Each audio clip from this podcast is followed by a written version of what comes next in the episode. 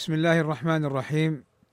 إن الحمد لله نحمده ونستعينه ونستغفره ونعوذ بالله من شرور أنفسنا ومن سيئات أعمالنا. من يهده الله فلا مضل له ومن يضلل فلا هادي له. وأشهد أن لا إله إلا الله وحده لا شريك له. وأشهد أن محمدا عبده ورسوله. ألا وإن أصدق الكلام كلام الله وخير الهدى هدى محمد وشر الأمور محدثاتها وكل محدثة بدعة وكل بدعة ضلالة وكل ضلالة في النار.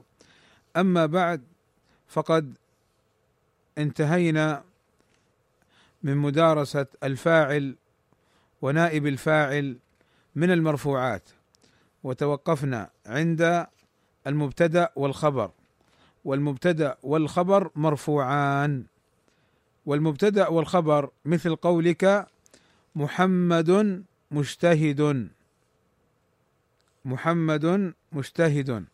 فمحمد مبتدأ مرفوع وعلامة رفعه الضمة. ومجتهد خبر المبتدأ مرفوع وعلامة رفعه الضمة. طيب ما معنى المبتدأ؟ ما معنى المبتدأ؟ المبتدأ يعني من البدء بالشيء. فمحمد ابتدأنا بمحمد بالاسم فالاسم إذا ابتدأ به بالكلام وخلا من العوامل العوامل بمعنى التي تؤثر عليه رفعا أو نصبا أو جرا وخلا من العوامل فإنه يكون مبتدأ محمد طيب إيش الخبر؟ الخبر معناه أنك أخبرت عن المبتدأ بشيء إما شيء تضيفه إليه وتنسبه إليه كأن تقول محمد مجتهد وإما بشيء تنفيه عنه زيد غير مجتهد زيد غير مجتهد مثلا. فالخبر كما قالوا هو الجزء الذي تتم به الفائدة. لو قلت محمد وسكت ما بان المعنى. لكن قائم مجتهد حاضر نائم صائم. رسول الله صلى الله عليه وسلم ونحو ذلك فأنت أخبرت عن محمد. ولذلك أسندنا مثلا محمد مجتهد أسندنا الاجتهاد إلى محمد صلى الله عليه وسلم أضفناه ونسبناه إليه. قال ابن آج الروم إذا عرفنا هذا فندخل الآن للمبتدأ والخبر. قال ابن آج الروم رحمه الله تعالى باب المبتدأ والخبر. والمبتدأ والخبر له أحكام كثيرة جدا في النحو آه، وسهلة ويسيرة ولكن اختار واختصر ابن آج الروم أهمها في نظره رحمه الله تعالى أو ما يتناسب مع الطالب المبتدئ. فقال معرفا المبتدأ هو الاسم خرج الفعل والحرف هو الاسم المرفوع المرفوع خرج المنصوب والمجرور. العاري عن العوامل اللفظية يعني لم يسبق مثلا بكان وأخواتها. العاري يعني الخالي ما سبق ولم تتصل به يعني ما سبق كقولك إن محمدا. ومتصلة مثلا مررت بمحمد أو بمحمد أخرجنا الله من الظلمات إلى النور مثلا.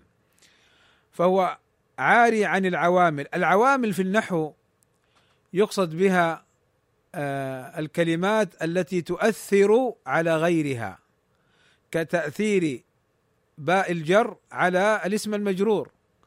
مررت بمحمد. العوامل اللفظية. طيب فإذا المبتدأ رفع بسبب الابتداء به. اذا عامل المبتدأ الابتداء. عامل المبتدأ الابتداء بالاسم مع خلوه من العوامل اللفظية. ثم قال والخبر هو الاسم المرفوع المسند إليه. هو الاسم المرفوع المسند إليه. يعني بالخبر الاسم خرج الفعل والحرف المرفوع خرج المنصوب والمجرور والمسند إليه خرج المبتدأ. قال نحو قولك زيد قائم والزيدان قائمان والزيدون قائمون. زيد مبتدأ قائم خبر. زيد مبتدأ مرفوع علامة رفعه الضمة لأنه اسم مفرد وقائم خبر مرفوع علامة رفعه الضمة لأنه اسم مفرد. الزيدان قائمان الزيدان مبتدأ مرفوع علامة رفعه الألف لأنه مثنى. قائمان خبر مرفوع علامة رفعه الألف لأنه مثنى. الزيدون قائمون. الزيدون مبتدأ مرفوع علامه رفعه الواو لأنه جمع ذكر سالم. قائمون خبر المبتدأ مرفوع علامه رفعه الواو.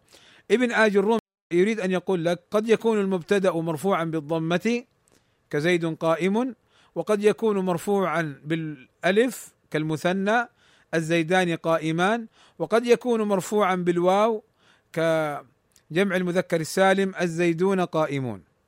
فبهذا بين لنا ابن آج الروم رحمه الله تعالى المبتدأ والخبر وأنهما مرفوعان من جهة الإعراب وبين لنا ما هو المبتدأ وما هو الخبر. ونلحظ أيضا ملاحظة أخرى. زيد قائم الزيدان قائمان الزيدون قائمون. قال العلماء لا بد أن يتوافق المبتدأ مع الخبر في الإفراد والتثنية والجمع. فلا تقل زيد قائمان ولا زيد قائمون. ولا تقل الزيدان قائم ولا الزيدان قائمون. ولا تقل الزيدون قائمان الزيدون قائم وإنما توافق مفردا مع مفرد ومثنى مع مثنى وجمع مع جمع. زيد زيدان زيدون. ثم قال ابن آج الروم رحمه الله تعالى والمبتدأ قسمان ظاهر ومضمر. يعني أن المبتدأ قد يكون اسما ظاهرا لا يحتاج إلى قرينة لتعيينه تقول زيد قائم. خلاص زيد علم. هذا الظاهر. وأما المضمر يعني الضمائر مثل أنت وأنت وانتما ونحو ذلك. قال فالظاهر ما تقدم ذكره. فالظاهر ما تقدم ذكره. أين تقدم ذكره؟ في الفاعل. تقدم ذكره في الفاعل لما بين لنا أن الفاعل قد يكون أن الفاعل قد يكون ظاهرا وقد يكون مضمرا. فقلنا الظاهر هناك ما يدل على معناه بدون حاجة إلى قرينة. ثم قال والمضمر يعني المبتدأ اللي يكون ضميرا. قال اثنا عشر. قال وهي أنا ونحن وأنت وأنت وأنتما وأنتم وأنتن وهو وهي وهما وهم وهن نحو قولك أنا قائم ونحن قائمون وما أشبه ذلك. أقول بارك الله فيكم هذه الضمائر حتى تحفظها ونحفظها حتى تحفظها أخي طالب العلم وحتى تحفظيها أختي طالبة العلم.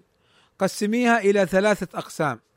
ضمائر للمتكلم ضمائر للمخاطب ضمائر للغائب.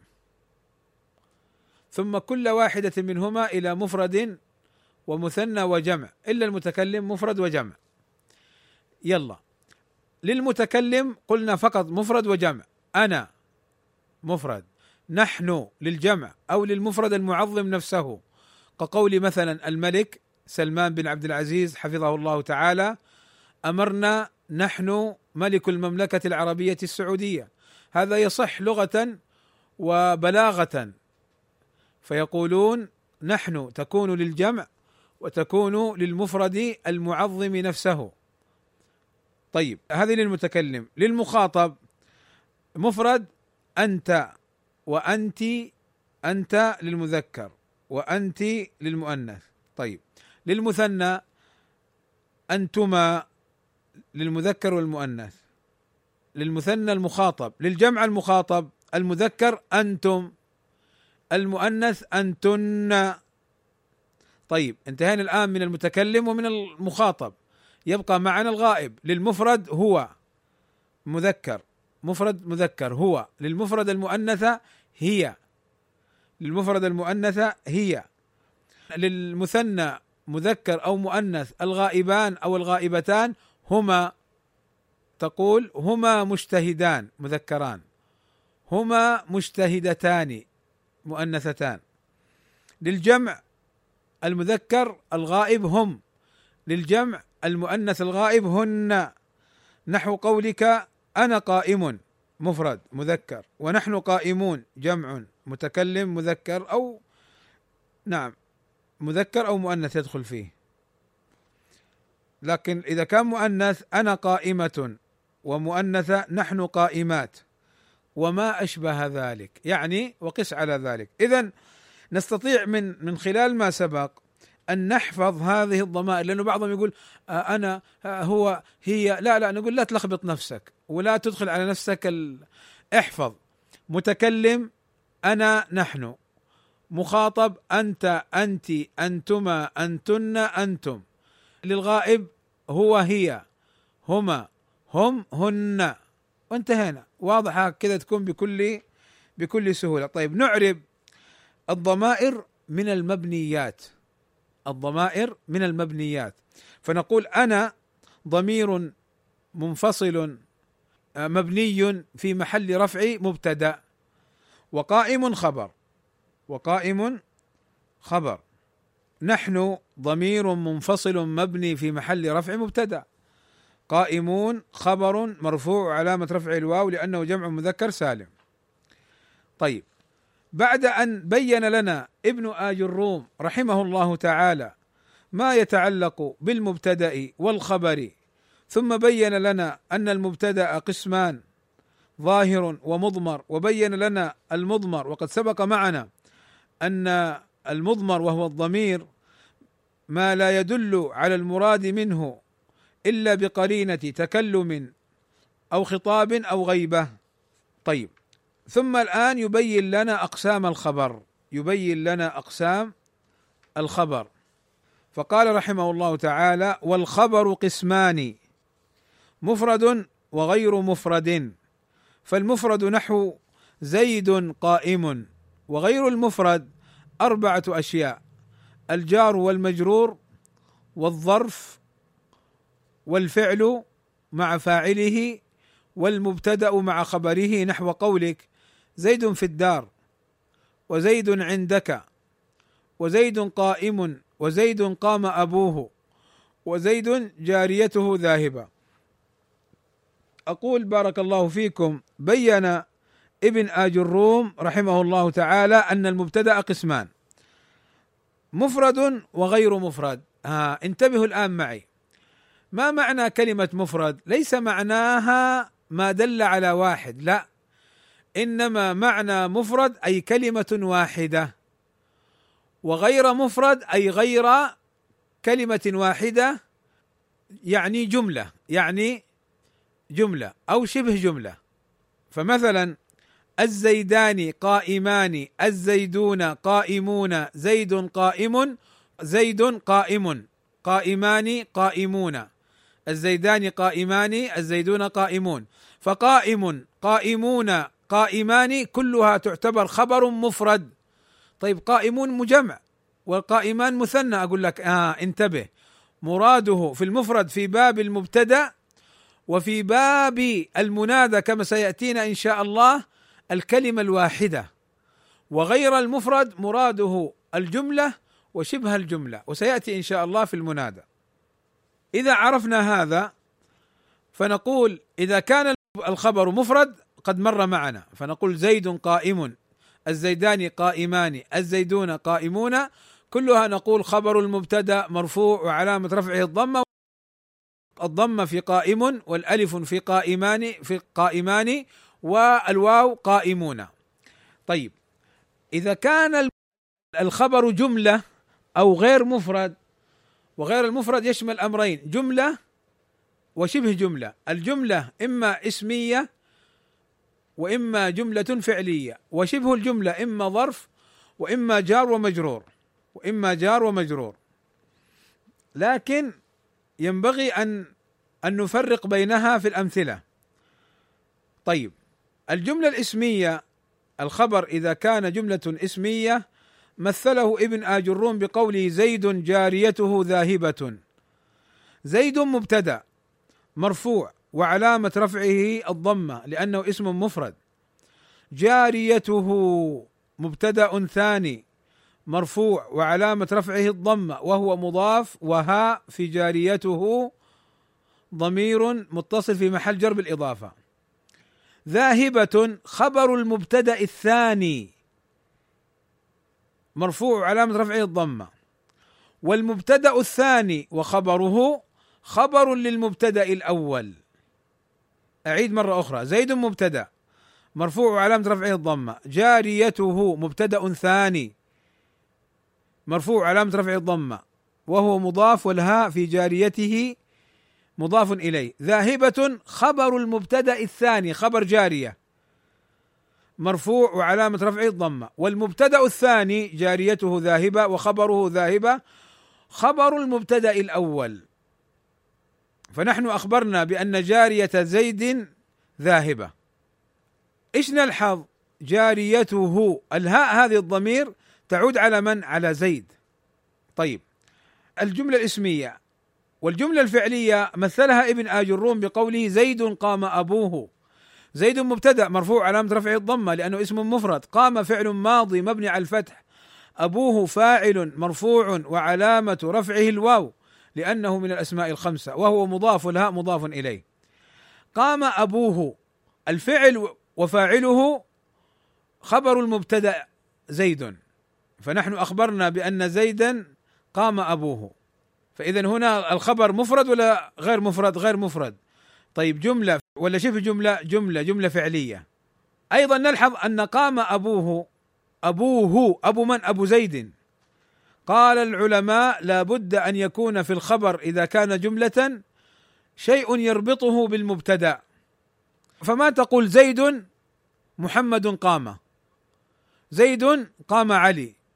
هنا ما في رابط. فلا بد أن يكون في المبتدأ الثاني وخبره رابط بالمبتدا الأول. فين الرابط هو أبوه أبو من؟ أبوه. أبو زيد.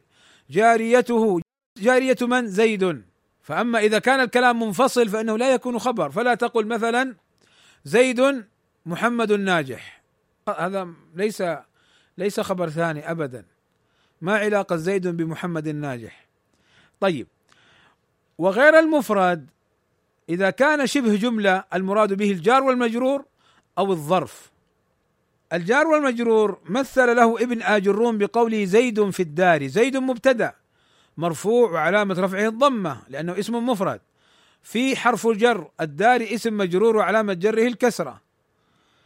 والجار والمجرور في محل رفع خبر لزيد تقديره كائن أو استقر.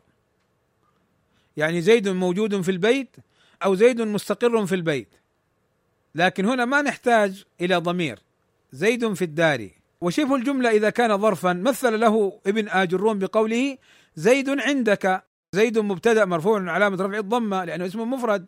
وعندك عند ظرف مبني على الفتح وهو مضاف الكاف ضمير متصل في محل جر بالإضافة. أي زيد عندك أي مستقر أو موجود أو كائن فعندك ظرف في محل رفع خبر المبتدأ. في محل رفع خبر المبتدأ.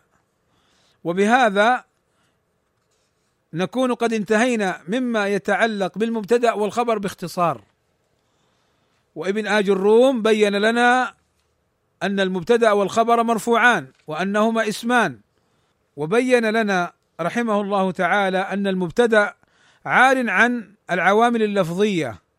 وأن الخبر يرفع بكونه خبرا للمبتدأ وأن المبتدأ والخبر قد يكونان مرفوعان بالضمه أو بالواو أو بالألف.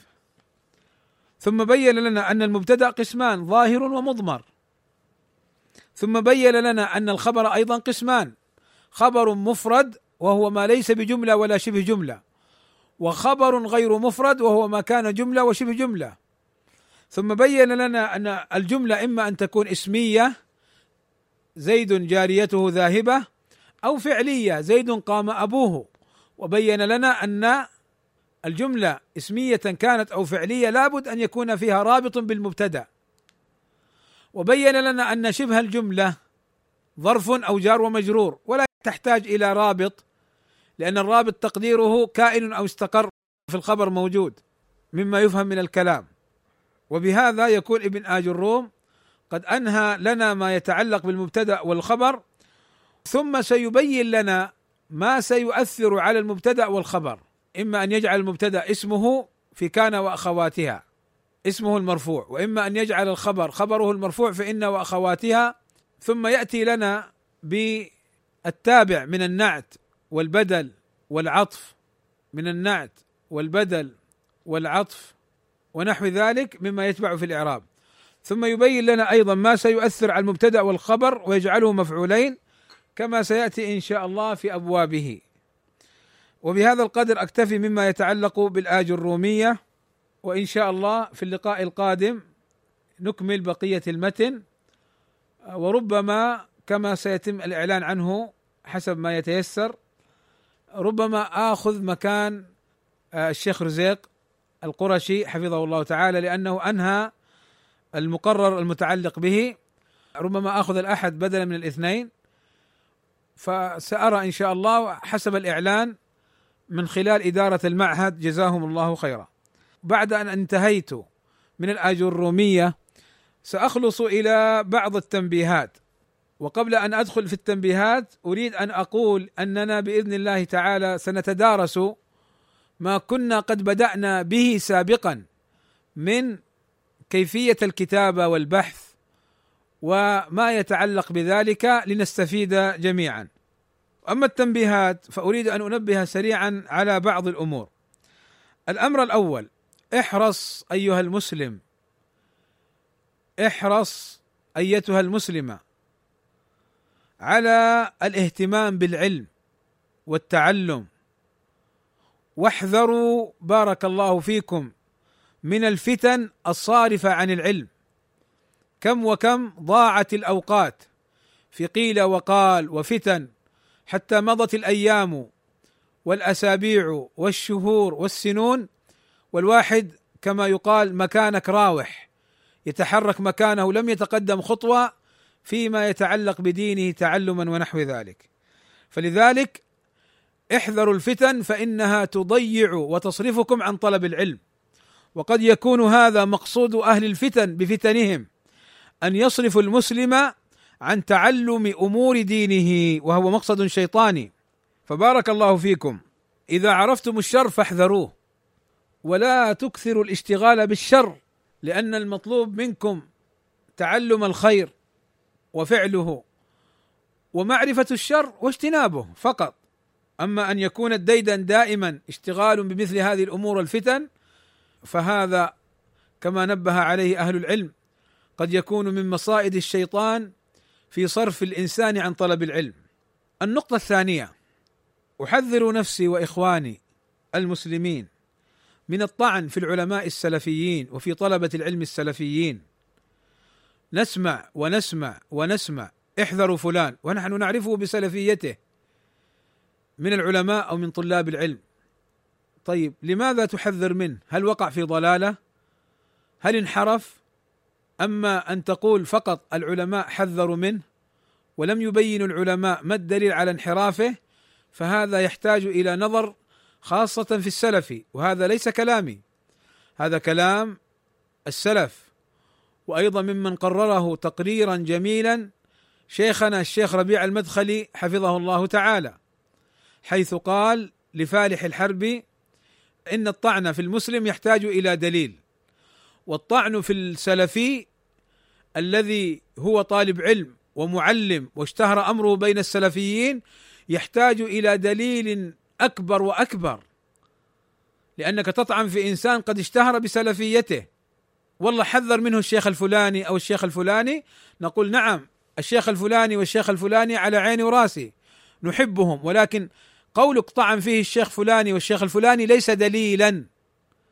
وما يفعله بعض المتعالمين وبعض المتجرئين في الدعوة أنه بمجرد أن يحذر الشيخ من فلان يلزم الناس بالتحذير. فإذا لم تقبل التحذير فأنت تطعن في الشيخ وأنت محذر منك أيضا هذا خطأ. ويخالف المنهج السلفي بل ويخالف القرآن والسنة. فبارك الله فيكم. تنبهوا لهذه الأساليب المريضة ولهذه الأغراض الفاشلة. فاحذروا من الوقوع في الطعن في العلماء السلفيين.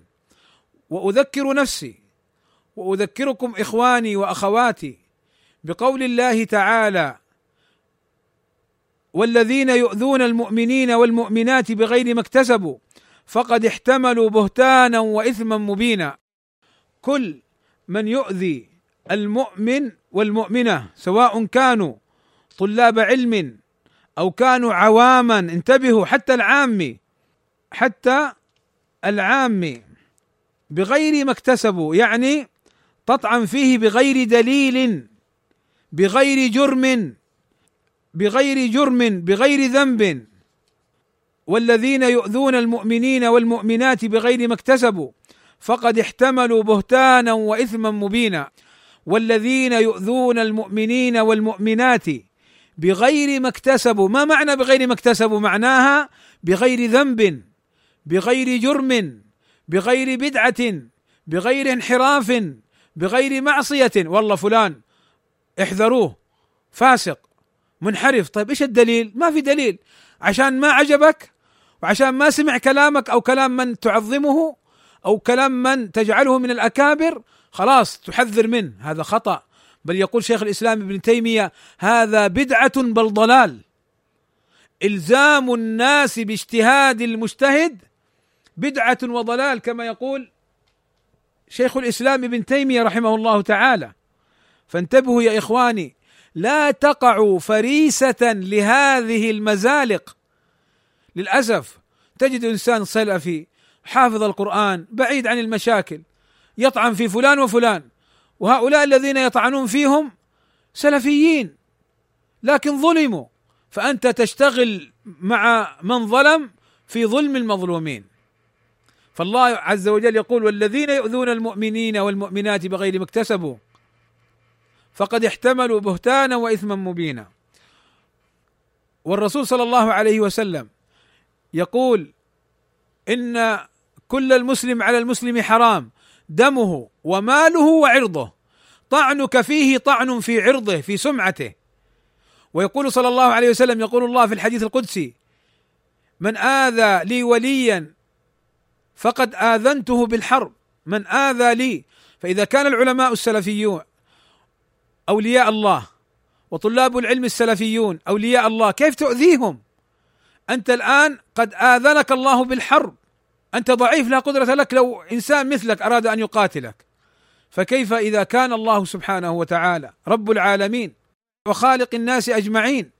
ثم انظر إلى قول الله. قد تقول يا أخي أنا اتبعت العلماء. يا أخي أنا العلماء جرحوه فجرحته. أقول يا أخي تعال. واسمع إلى قول الله تعالى ولا تقف ما ليس لك به علم. إن السمع والبصر والفؤاد كل أولئك كان عنه مسؤولا. يعني لا تتكلم في شيء لا تقف لا تتبع لا تقف ما ليس لك به علم. ما تعلم. والله العلماء حذروا. طيب ليش حذروا منه؟ يقول لك ما أدري. اذا أنت داخل في الآية هذه. إذا جالست تحارب وتناظر وتتكلم كونك تنتفع بنفسك لأنك عامي وتأخذ بفتوى العالم انتهينا. ولكن كونك تحارب وتجادل أنت داخل في الآية. شئت أم أبيت؟ والله ما ينفعك. زيد ولا عبيد؟ ولا صالح ولا طالح. أنت مسؤول. الله يسألك لما قلت كذا ولما فعلت كذا؟ كل أولئك كان عنه مسؤولا. هذا المعنى أنك تسأل. لماذا قلت لماذا فعلت؟ فبارك الله فيكم. هناك حملة كنت ذكرت قديما من سنوات من أكثر ربما من خمسة ستة سبع سنوات أن هناك حملة كنا نعرف هؤلاء في مجالسهم الخفية والسرية يحذرون من فلان ولا تحضروا فلان ولا تنشروا لفلان وإذا تكلم عالم بالطعن في سلفي بناء على كلام هؤلاء المفسدين ينشرونها حتى عند العجم ويترجمونها في حينها مثل ما يفعل الشر وأهله وأصحابه. فلذلك بارك الله فيكم احذروا من الطعن في العلماء السلفيين. هذا الأمر يقودنا إلى أمر آخر وهو احذر يا أخي المسلم من أن تتبع القول من غير أن تعرف دليله. قالوا لك فلان مجروح قل طيب جزاك الله خير ما الدليل؟ ما الدليل؟ عجز كثير من الشباب أن يظهروا الدليل على طعن في بعض السلفيين. لما طولبوا هؤلاء ما الدليل؟ ما كان عندهم آه، روح اسأل العلماء راجع العلماء. العلماء حذروا. طيب العلماء ما هم دليل؟ وقد مر معنا أن العالم يحتج لقوله ولا يحتج بقوله.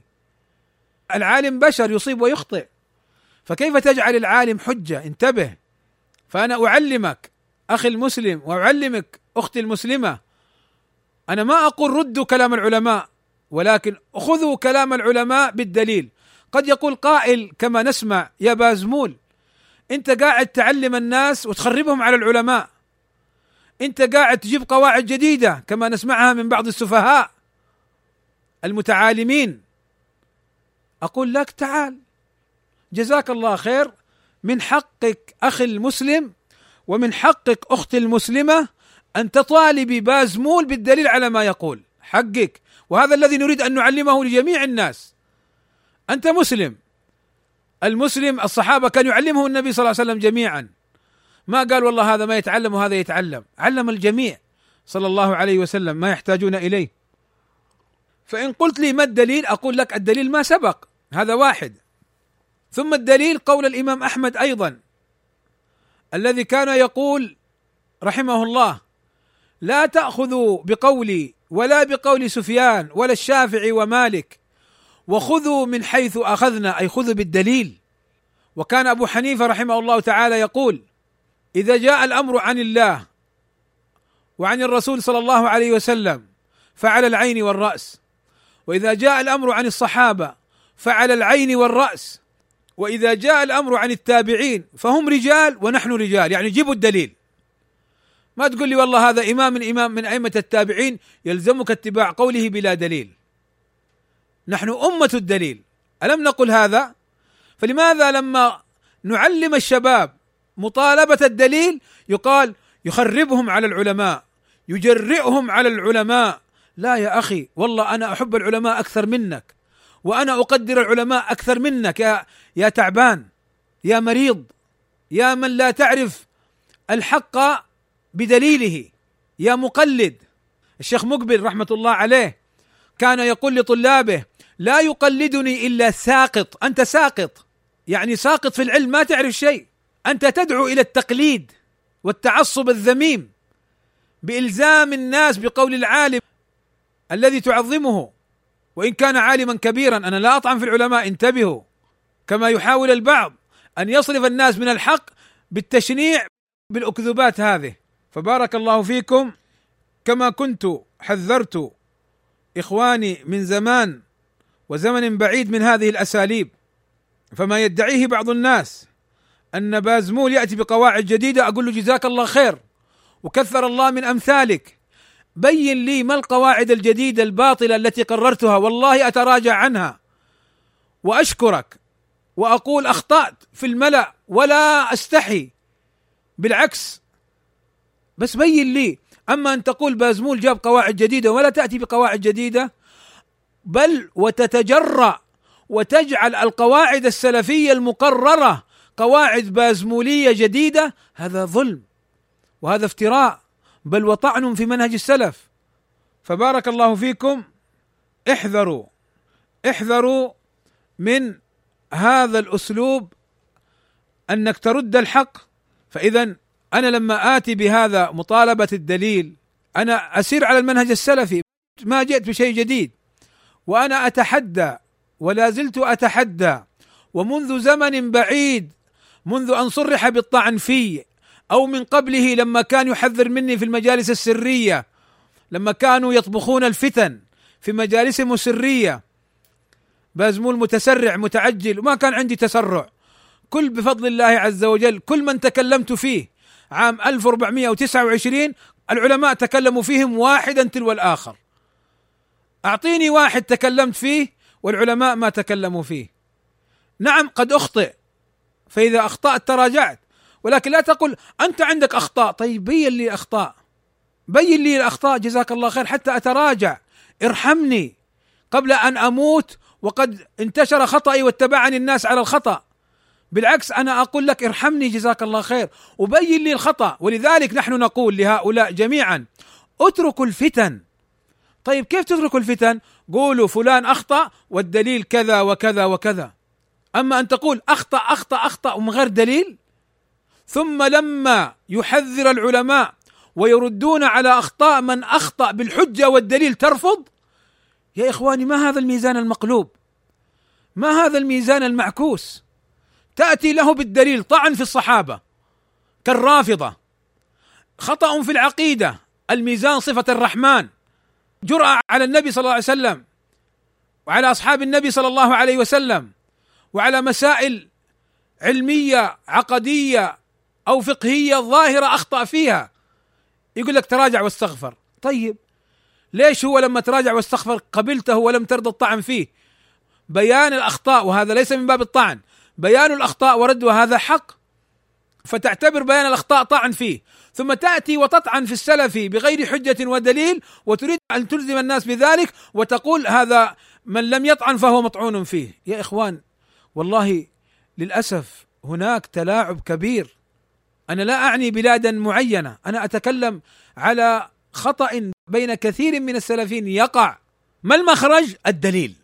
ولذلك أذكر مرة من المرات وربما ذكرته لكم سابقا من سنوات جاءني واحد من الشباب في في الواتساب وقال لي هكذا يا بازمول أنت أحمد بازمول؟ قلت له نعم. يا بازمول اتق الله وارجع للمشايخ الكبار واترك الأخطاء التي عندك. قلت له جزاك الله خير وكثر الله من أمثالك وأنا إن شاء الله متراجع عن كل خطأ لكن لي شرط. قال ما هو؟ قلت له يا أخي جزاك الله خير أنا من سنوات أسمع الطعن في في المجالس الخفية.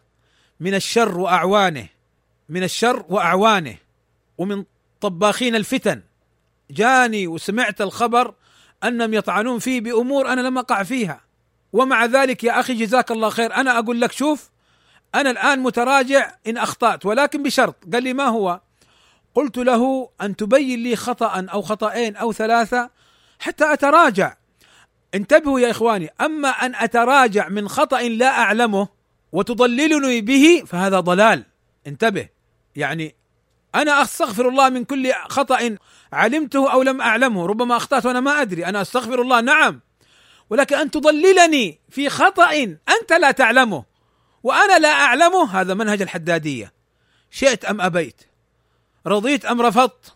طلعت أو نزلت؟ رضيت أو انقهرت؟ انتبه هذا منهج حدادي. أن تبدع الشخص بلا دليل هذا منهج حدادي غالي. فلذلك المخرج الدليل. فقال لي طيب أنا أجيب لك الأدلة وتتراجع. قلت هو والله ولا أحتاج إلى حلف ولكن والله إن بينت لي خطأ واحد اعلنه وأقول جزاكم الله خيرا بينت لي. طبعا الخطأ العارض هذا كل واحد يقع فيه. يقول ابن معين من قال لا أخطئ كذاب. ولكن الخطأ الذي تريد أن تضللني به أن أكون منحرف. فبين لي انحرافي. جزاك الله خير. حتى أتراجع. هل قلت الميزان صفة الرحمن؟ هل قلت استوى بمعنى استولى؟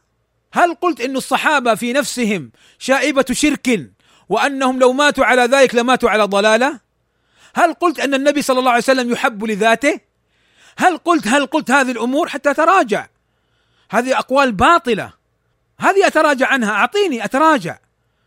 ومن وقع فيها عليه أن يتقي الله ويتراجع. أنا ما أضلل من وقع فيها انتبهوا. لأن من يضلل من وقع في الخطأ بمجرد وقوعه في الخطأ هذا حدادي. فقال لي طيب وراح أيام وليالي ثم جاءني وهو يعتذر لي ويتأسف. يقول والله يا شيخ أحمد بحثت وطلبت عن دليل لجرحك فلم أجد. فسامحني أنا كنت أتكلم فيك وأحذر منك. قلت يا أخي اعلم بارك الله فيك. أنا مسامح كل سلفي طعن في بلا علم. وتراجع أنا مسامحه وأسأل الله أن يغفر لي وله وأن يستر علي وعليه. ما أبغاك تعتذر لي. ويكفيني أنك ترجع للحق. فانظروا بارك الله فيكم. كيف أنهم يعني رب الشباب على أن تقبل قولهم بلا دليل. وانظر كيف هذا الشاب لما بحث عن الدليل وبازمول مثال غير بازمول كثير يطعنون فيه فيهم من المشايخ من تحت لتحت. لما أقول من تحت لتحت وارجعوا لصوتياتي القديمة دائما أقول لكم من تحت لتحت. ترى هذه معناها المجالس السرية. للأسف بعض الناس أشباه الرجال ما عنده القدرة والقوة على أن يقول بازمول أخطأ في كذا وكذا وأنا أحذر منه. ولكن من تحت لتحت ما يحذر. والله رجعت لبعض هؤلاء طباخين الفتن وأهل الشر. قلت له أنت تحذر مني؟ قال لا ما أحذر منك. مع أنه بالشهود عليه إنه ترى حذر منك. واتصلت والله على بعض الناس ممن كان ينشر متعجل متسرع. فقلت له أنت تقول عني متسرع متعجل؟ قال لا ما قلت. وأنا أحترمك وأنا كذا. يا أخي ليش؟ لماذا هذه الفتن والبلبلة؟ ولماذا هذه التلاعبات وذو الوجهين الذي يأتي الناس بوجه وناسا بوجه؟ أما حذرنا النبي صلى الله عليه وسلم من ذلك؟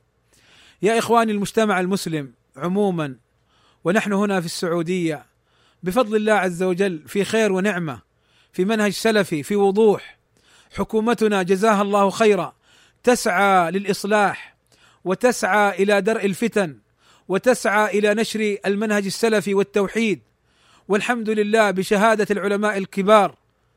أنها لا أقول من أفضل دولة أنها دولة متفردة بتطبيق الشريعة الإسلامية. لا يعني هذا أن الدول الأخرى كفار أو شيء لا لا. ولكن هذه ميزة للسعودية ما ننكرها. أنها دولة تطبق الشريعة وتمنع كل ما فيه شرك أو ذريعة للشرك وتحارب كل ما من شأنه الإخلال بالأمن. بفضل الله ثم بفضل هذه الدولة السعودية تم القضاء على الإرهاب وعلى الدواعش وعلى التكفيريين والخوارج ليس في السعودية فقط حتى في كثير من البلاد الأخرى بتوجيهات ولاة الأمر ونصحهم. الدولة السعودية يعني دولة رائدة في هذا الباب. لماذا يأتي الناس لماذا يأتي بعض الناس في الإنترنت وفي الواتساب؟ ويأتي بعض الناس قد يحاول أن يندس ويدخل بين صفوف السلفيين ليفرقهم وكلمتهم مجتمعة على ولاة الأمر. لكن الحمد لله الآن كثير من الأمور تبصرت وكثير مما كنت أقوله سابقا أدركه السلفيون وعرفوا. فجزى الله خيرا مشايخنا على ما أفادوا وبينوا. وجزى الله خيرا هذه الدولة. الدولة السعودية المملكة العربية السعودية بقيادة خادم الحرمين الشريفين الملك سلمان بن عبد العزيز وولي عهده الأمير محمد بن سلمان وجميع الأمراء جزاهم الله خيرا. والله أهل توحيد وأهل سنة ويحاربون الفتن ويسعون إلى جمع الكلمة فجزاهم الله خيرا. فلماذا بعض الناس يريد أن يطعن في هذه البلاد وأن يفرق صفوفها؟ فاحذروا منهم. وإذا علمتم شيئا من ذلك فبلغوا ولاة الأمر عنهم. وتذكرون جزاهم الله خيرا الإخوة في المعهد الإخوة الإداريون في المعهد والمشرفون والمشرفات. وفي غيره نشروا تلك الصوتية. ربما عام 25 1425 أو 26 أننا إذا عرفنا من يجتمع في مجالس سرية هل نبلغ ولاة الأمر؟ قال نعم بلغوا ولاة الأمر. فإن هذا من باب الأمر بالمعروف والنهي عن المنكر. إخواني وأخواتي ليس المراد بهذا الكلام كما يثيره بعض أهل الفتن أن مراد بازمون الفتن والمشاكل. لا والله وأنا أتحدى إن كنت صادقا قل يا بازمول بقولك كذا وكذا أنت فتنت. قل يا بازمول بقولك قال الله قال الرسول قال الصحابة قال العلماء. أنت فتنت الناس حتى يعرف الناس من الصادق والكذاب. أسأل الله العظيم رب العرش الكريم أن ينفعني وإياكم بما قلنا وأن يجعله حجة لنا لا حجة علينا وأن يجمع السلفيين على الحق. والله والله كل من خالف الحق ورجع إليه ولو كان من أكبر الطعانين والله لهو احب إلي أن يتوب وأن يؤوب وأن يرجع إلى إخوانه وأن يكون مع إخوانه وأن يكون مع الحق وما يثيره البعض. بازمول يدافع عن نفسه. لا والله. لو أردت أن أدافع عن نفسي لدافعت عن نفسي من زمان. واعلموا بارك الله فيكم وربما هذا أول مرة أنا أنشره للإخوة عموما بالصورة عامة هكذا. لكن أقوله من باب والله حسيبي من باب حق المسلم في الدفاع عن نفسه وعن عرضه. أن بعض الناس ما يملك إلا الكذب في إثارة الفتن. حين طعن في ذهبت للشيخ ربيع. أنا وأخي محمد. فقلت له يا شيخ ما رأيك؟ فقال الشيخ حفظه الله تعالى من حقك أن ترد وتقول طعن في الشيخ الفلاني في كذا وكذا وكذا وأنا أطالبه بالدليل وإلا يعتذر. قال هذا من حقك. تطالب بالدليل. فأخي محمد قال للشيخ ربيع جزاك الله خير لكن ما رأيك أنت يا شيخ؟ طالع في الشيخ ربيع وسكت. فقلت له يا شيخ الله يحفظك. أنا مستعد أسمع كلامك. ورأيك عندي أحب إلي من رأيي.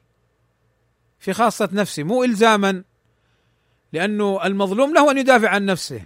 فإن رد لا يقال أنه مثير الفتن والظالم يصير هو الطيب والشجاع لا. المظلوم له أن يرد عن نفسه. فقلت له يا شيخ حفظك الله ما الأفضل في رأيك؟ قال لي اترك واسكت. قلت له خلاص.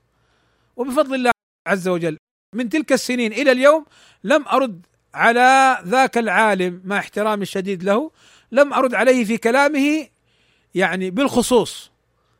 أما أن يدافع المرء عن نفسه عموما ويدافع عن الحق الذي يدعو إليه بالخصوص فلا يقال فيه أنه يثير فتن أو أنه يدافع عن نفسه. أسأل الله أن يرزقني وإياكم الإخلاص في القول والعمل وأن يجنبنا الفتن ما ظهر منها وما بطن. وأحمده سبحانه وتعالى كثيرا على ما وفقنا إليه من العلم النافع والعمل الصالح. وأستغفره سبحانه وتعالى كثيرا على ذنوبنا وعلى أخطائنا وعلى ما قصرنا فيه مما قد جهلناه أو لم ندرك معناه. وإني والله أطالب كل أخ مسلم يقف على خطأ لي أن يرد علي علانية. فيقول أخطأت في كذا والصواب كذا. وأقول له قبل أن أقرأ أو أسمع أي شيء يقوله جزاك الله خير. ولكن كما قال شيخنا ربيع المدخلي حفظه الله تعالى ردوا علي ولكن بعلم. ردوا علي ولكن بعلم. تدري إيش معنى علم؟ معنى علم يعني بدليل وحجة. ليس المراد أن نفتح الباب لكل واحد بكل كلام من غير دليل. هذا فتن. ولكن والله أن تبين لي خطئي فهو أحب إلي من أن تمدحني أو أن تذكرني بخير. صلى الله وسلم على نبينا محمد وعلى آله وصحبه وسلم أجمعين والحمد لله رب العالمين.